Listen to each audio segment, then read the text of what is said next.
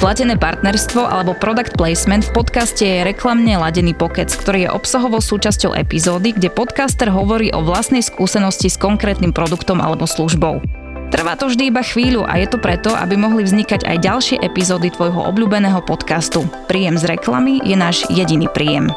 Ak by sme boli v jednej miestnosti s Hitlerom, Bin Ladinom a osobou, ktorá zmotňuje stres a mali by sme zbraň s dvomi guľkami, tak by sme dvakrát strelili stres. To som len ukradol také prirovnanie Michaela Scotta zo seriálu Office, pretože pre veľké množstvo z nás je stres našim úhlavným nepriateľom alebo našou životnou nemesis. Ja som ale celý život považoval stres za svoju superschopnosť, pretože mi viac pomáhal ako škodil a umožnil mi dosahovať fantastické výsledky za krátku dobu. Zlepšuje mi výkonnosť, sústredenie, efektivitu a vytrvalosť, zatiaľ čo niektorým ľuďom extrémne škodí a môže im vo výsledku aj skracovať život. No a keďže to už máme pekne vedecky podložené a máme štúdie na to, ktoré nám vysvetľujú, prečo niektorým ľuďom stres pomáha a niektorým škodí, tak ti rovno môžem ukázať, že ako sa zo stresu robí superschopnosť.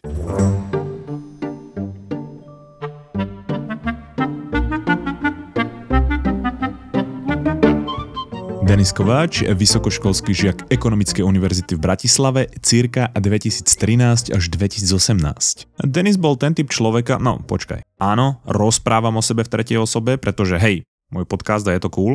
A inak zaujímavý fakt, že u nás na Záhorí bol zvyk, že naši rodičia museli svojim starým rodičom nielenže vykať, ale dokonca onikať a rozprávať o nich v tretej osobe. To znamená, že keď môj otec prišiel za svojou babkou a chcel vedieť, ako sa má, tak on sa jej musel spýtať, že ako sa dnes pani babka majú. Čo je taký bizár, že to musím rovno použiť. Takže Denis boli ten typ človeka, čo chodili do školy len vtedy, keď museli. Možno to bolo preto, že už v druhom ročníku Denis zistili, že ich oveľa viac zaujíma veda, psychológia alebo molekulárna biológia, ale rozhodli sa tú školu napriek tomu kvôli rodičom doštudovať. Denis zo začiatku vysokej školy pracovali vo vydavateľstve Slovard a tam trávili väčšinu času medzi regálmi plných kníh vybavujúc objednávky. A zase áno, fakt som práve použil prirodzene vo vete činné príčastie prítomné, tiež ma to prekvapuje, ale keď ma budeš stále takto prerušovať, tak to ani nedokončím. Čiže znamenalo to, že Denis nechodili na prednášky, ktoré neboli povinné a mali z každého predmetu maximum absencií. Napriek tomu ale každé skúškové obdobie Denis zvládli, pretože využili svoju superschopnosť, ktorú nazývali produktívny stres. To znamená, že v priebehu mesiaca sa dokázali efektívne naučiť to, čo sa neboli schopní učiť počas celého semestra priebežne. A dokonca ten produktívny stres milovali, pretože cítili, ako keby im mozog fungoval na vyššie obrátky. K tomu sa ale dostaneme o chvíľočku. Čo bolo ale zaujímavé je, že Denis mali v posledných dvoch ročníkoch spolužiačku, ktorá bola na každej prednáške, každom cviku, robila si poznámky z toho, ako robila profesorka prezenčku a ako sa pýtala, koľko je hodín. Takže človek by si povedal, že tá spolužiačka bola oveľa lepšie pripravená na štátnice, než boli pripravený Denis, keďže Denis odovzdávali diplomovú prácu na posledný možný termín a teda mali len 10 dní na to memorizovať všetko učivo za posledné dva roky, ktoré sa neučili priebežne. Ale pozor, Nezabúdajme na to, že Denis mali svoju tajnú zbraň, ktorou bol produktívny stres. A vďaka produktívnemu stresu sa to učivo namemorizovali a dokázali bez problému zoštátnicovať. Ale čo je na tom rozrušujúce, je, že tá perfektne pripravená spolužiačka mala zase naopak životnú nemesis, ktorá jej sabotovala život v dôležitých situáciách a mala veľmi podobný mechanizmus, pretože tou nemesis bol tupý stres. Ten tupý stres v deň štátnic tú spolužiačku tak paralizoval, že sa ráno niekoľkokrát pozvracala, presvedčila sa, že nič nevie a zavolala na študijné oddelenie, že je zle a že na štátnice nepríde napriek tomu, že sa učila priebežne a bola tisíckrát lepšie pripravená ako boli Denis. Takže rozdiel v tom, ako vie človek používať a vnímať stres, bol v tomto prípade napríklad aj zahodený termín na zoštátnicovanie, ale takéto vnímanie stresu ti môže výrazne znepríjemniť a dokonca aj skrátiť život.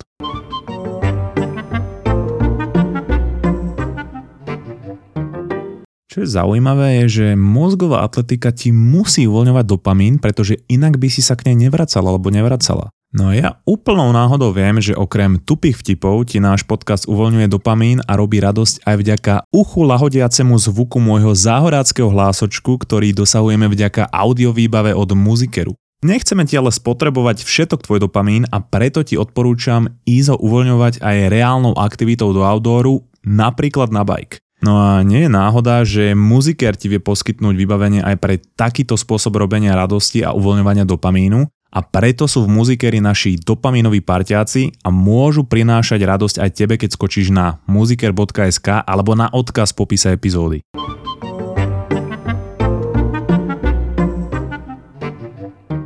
No v prvom rade je treba pochopiť, ako funguje tá stresová odozva v našom tele a David Robson v knihe Expectation Effect, z ktorej väčšinu týchto informácií čerpám, ju pekne opísal a nazval to, že kaskáda stresu. No a uvedom si, že ten systém sa formoval na savanách tisícky rokov, kde sme na dennej báze zaznamenávali rôzne hrozby, napríklad aj vo forme predátorov. Čiže my keď identifikujeme nejakú hrozbu, tak sa aktivuje časť nášho mozgu, ktorá sa nazýva amygdala a tá súvisí práve s hľadaním a reakciou na hrozby. Amygdala okamžite bije na poplach a posiela signál do nášho hypotalmu, ktorý okrem iného zaznamenáva a reguluje mieru našej energie a ten signál potom putuje až do nadobličiek a tie začínajú pumpovať adrenalín. Keď sa uvoľní adrenalín v našom tele, tak srdce začne byť a pumpovať rýchlejšie, ale cievy v rukách, nohách a v hlave sa stiahnu, aby to zabránilo strate krvi v prípade, že by sa nám niečo stalo, napríklad pri fyzickom zranení. Potom sa nám zrýchlie dýchanie a nádychy budú kratšie, aby sme boli viac okysličení. Zároveň sa začne uvoľňovať viac glukózy, aby sme mali viac energie. A aby sa zaistilo, že táto energia sa dostane do svalov, tak adrenalín zastavuje trávenie a iné aktivity, ktoré by mohli túto energiu spotrebúvať. No a naša myseľ je zase úplne sústredená na tú vnímanú hrozbu a snaží sa identifikovať ďalšie potenciálne nebezpečenstvo v našom okolí. No a toto je to, čo je súčasťou nášho automatického flight alebo flight mechanizmu, teda bojuj alebo uteč. Ak potom predátor alebo iné nebezpečenstvo zmizlo, tak adrenalín sa v tele rozloží a telo sa dostáva späť do stavu relaxácie a väčšieho pokoja. Ak ale nebezpečenstvo zostáva, tak následuje druhá vlna takéhoto hormonálneho uvoľnenia a tentokrát zahrania aj stresový hormón kortizol, ktorý udržuje telo a mysiel dlhodobejšie ostražitú.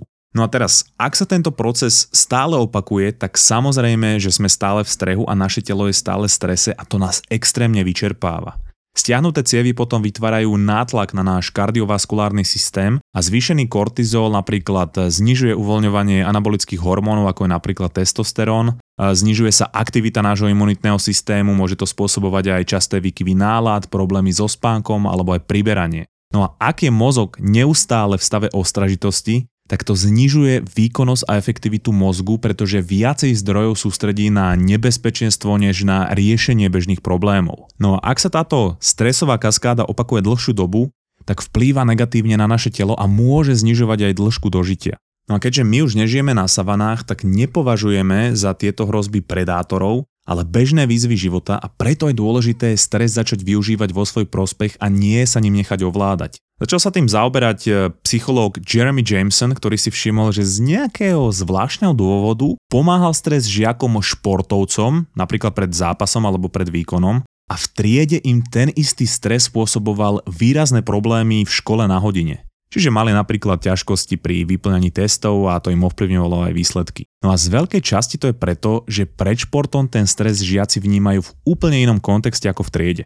Pred výkonom ho tí športovci brali ako nadšenie a vnímali ten stres ako zdroj energie zatiaľ čo v triede ho brali ako znak prichádzajúceho zlyhania. No a keďže náš mozog je stroj, ktorý robí neustále predikcie o budúcnosti a na základe presnosti tých predikcií sa nám uvoľňujú v tele rôzne molekuly, tak aby to čo najviac zodpovedalo realite, tak potom aj to, že v jednom kontexte vnímame stres pozitívne a v inom negatívne, ovplyvňuje našu fyziológiu, pretože to je súčasťou tých predikcií, ktoré si vytvárame. Skúsi to zjednodušene predstaviť takto. Klasická bežná situácia s mojim bratom, ja som si na notebooku dorábal nejaké veci a on za mnou do izby prišiel so slovami neseď tam ako hnusná vlasatá obluda a poďme do posielky. Ja som mu na to odpovedal, že hnusná vlasatá obluda mu ráno umývala zuby. Potom sme sa chystali ísť do tej posielky a ja som si dával bundu a on hľadal v skrini tenisky na cvičenie. Tak som mu povedal, že či by mi mohol vyťahnuť aj moje tenisky. No a on na to odpovedal pohotovo slovami, že tvoj tato to mal vyťahnuť, keď ťa robil.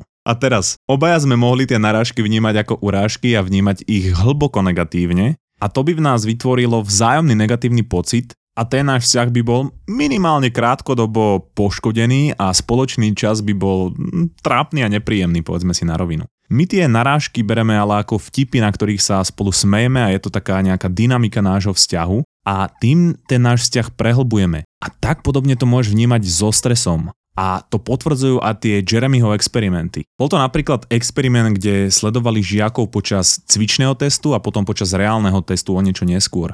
Rozdelili tam žiakov do dvoch skupín a jednej polovici žiakov dali inštrukciu, že ak sa cítia nervózni, že to nie je znamenie, že neúspejú, ale že štúdie ukazujú, že im to dokonca môže pri teste pomôcť. Takže keď budú cítiť stres, nech si spomenú na to, že im to môže pomôcť dosiahnuť lepší výsledok. A tej druhej polovici nedali pred začiatkom testu nič, žiadnu inštrukciu, no a ten výsledok bol jasne preukazateľný. Skupina, ktorá dostala pred testom napísanú inštrukciu, ktorú netrvalo prečítať ani minútu, mala nielenže lepšie výsledky na tom cvičnom teste, ale aj na reálnom teste o pár týždňov neskôr. Priemerné skóre skupiny, ktorej nebola daná inštrukcia, bolo 706 a tí, ktorí inštrukciu dostali a brali stres ako zdroj energie, mali priemer 770. To znamená, že jedna veta, a teda kontext, v akom vnímame stres, môže ovplyvniť niekoho šance na to, či sa dostane na nejakú výšku, či spraví príjimačky, alebo či dostane z testu FX alebo Ečko. A pri ďalších experimentoch sa ukázalo, že zmena vnímania stresu zlepšila napríklad aj priebeh vyjednávania o zvýšení platu.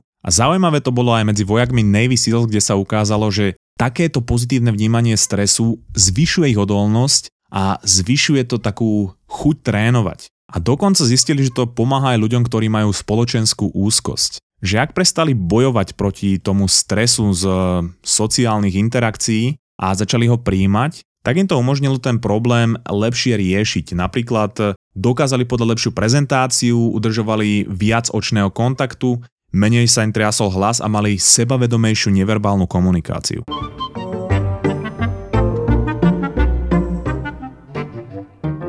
Absolutne si nemusíš brať hypotéku na pohonné hmoty, stiahni si do telefónu novú aplikáciu Slovnaft Move, do ktorej pri nákupoch a tankovaní na čerpacích staniciach Slovnaft získavaš body a potom podľa počtu bodov sa zaradzuješ do úrovní, od ktorých sa odvíjajú benefity ako zľavy na palivo alebo iné zľavy a benefity na gastro alebo carcare a dokonca pri registrácii dostaneš benefit ako napríklad teplý nápoj zadarmo, takže stiahuj Slovnaft Move vo svojom store alebo čekuj odkaz v popise epizódy.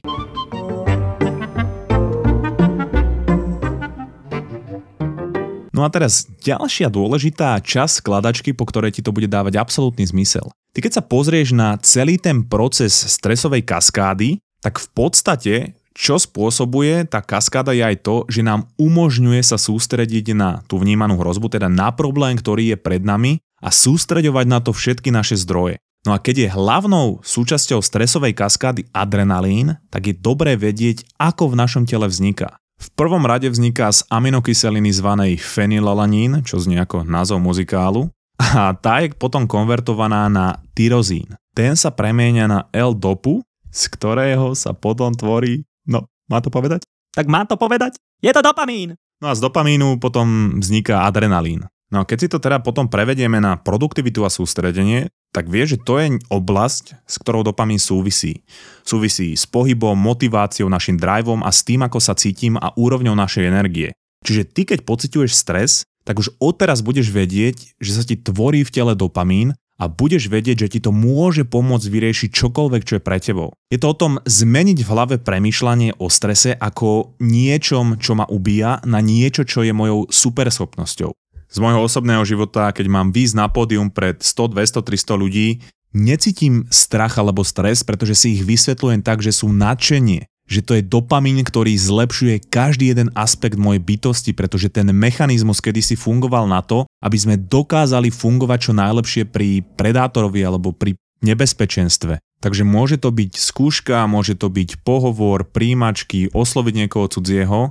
Vďaka tomuto produktívnemu stresu budem tou najlepšou verziou v ten daný moment. A štúdia, ktorá mi v tomto kontexte urobila metaforický blowjob, hovorí o tom, že ak zmeníme naše vnímanie stresu, tak sa mení aj stresová kaskáda, a teda tá odozva nášho tela. Ak boli tí ľudia informovaní o tom, že stres môže zlepšiť ich výkon a ich rast, tak kortizol počas tejto stresovej reakcie až tak nenarastal. On sa zvyšoval dostatočne na to, aby im pomohol s výkonom, ale nie natoľko, že ich dlhodobo udržoval v strachu. Zároveň nastávalo vyššie uvoľňovanie anabolických hormónov ako napríklad testosterón, ktoré ako vieš súvisia s našim driveom, náladou, kognitívnymi a metabolickými funkciami a tak ďalej. Čiže to, ako vnímame stres, rozdeluje aj na fyziologickej úrovni to, že či bude pre nás superschopnosťou a produktívnym stresom, alebo to bude niečo, čo nám sabotuje a ničí život, teda tupý stres. Je to totiž aj o tom, že pokiaľ neustále bojujem proti nejakému svojmu pocitu alebo emócii, tak ju nikdy nemôžem využiť vo svoj prospech.